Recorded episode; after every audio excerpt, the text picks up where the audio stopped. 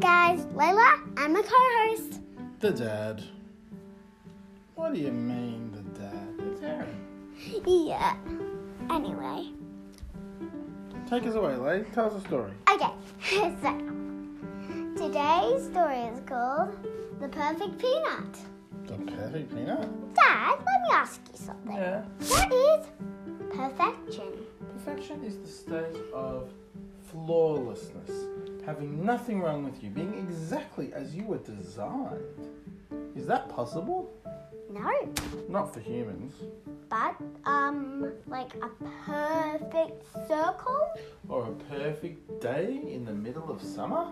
or a perfect shape.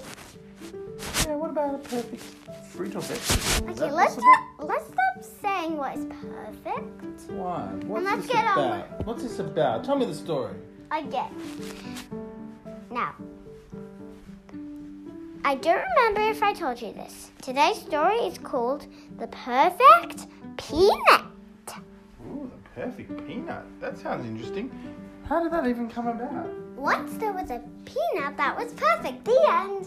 Oh, Lila, try me again. okay. Once there was a peanut, a just normal peanut, and it was laid on the bench. And once a perfect kid, now that I said a perfect kid, you know that's a story. Yeah, there's no perfect kids. Yeah. That's for sure. that. Okay. And then the perfect kid ate the peanut. And then, while traveling to many places in the human body, Mm.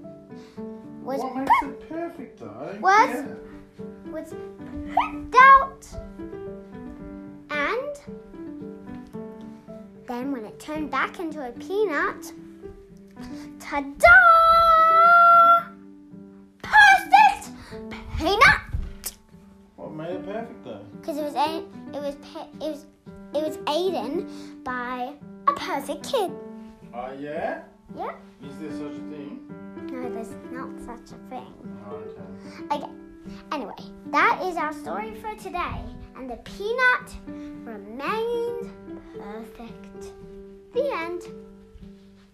Good luck. Okay, guys. Hope you enjoyed these mini episodes of Miss and Trips. It started now. Bye, guys. Dad, say bye. Bye bye. See you dudes. Dad, don't call them dudes. Okay, bye guys.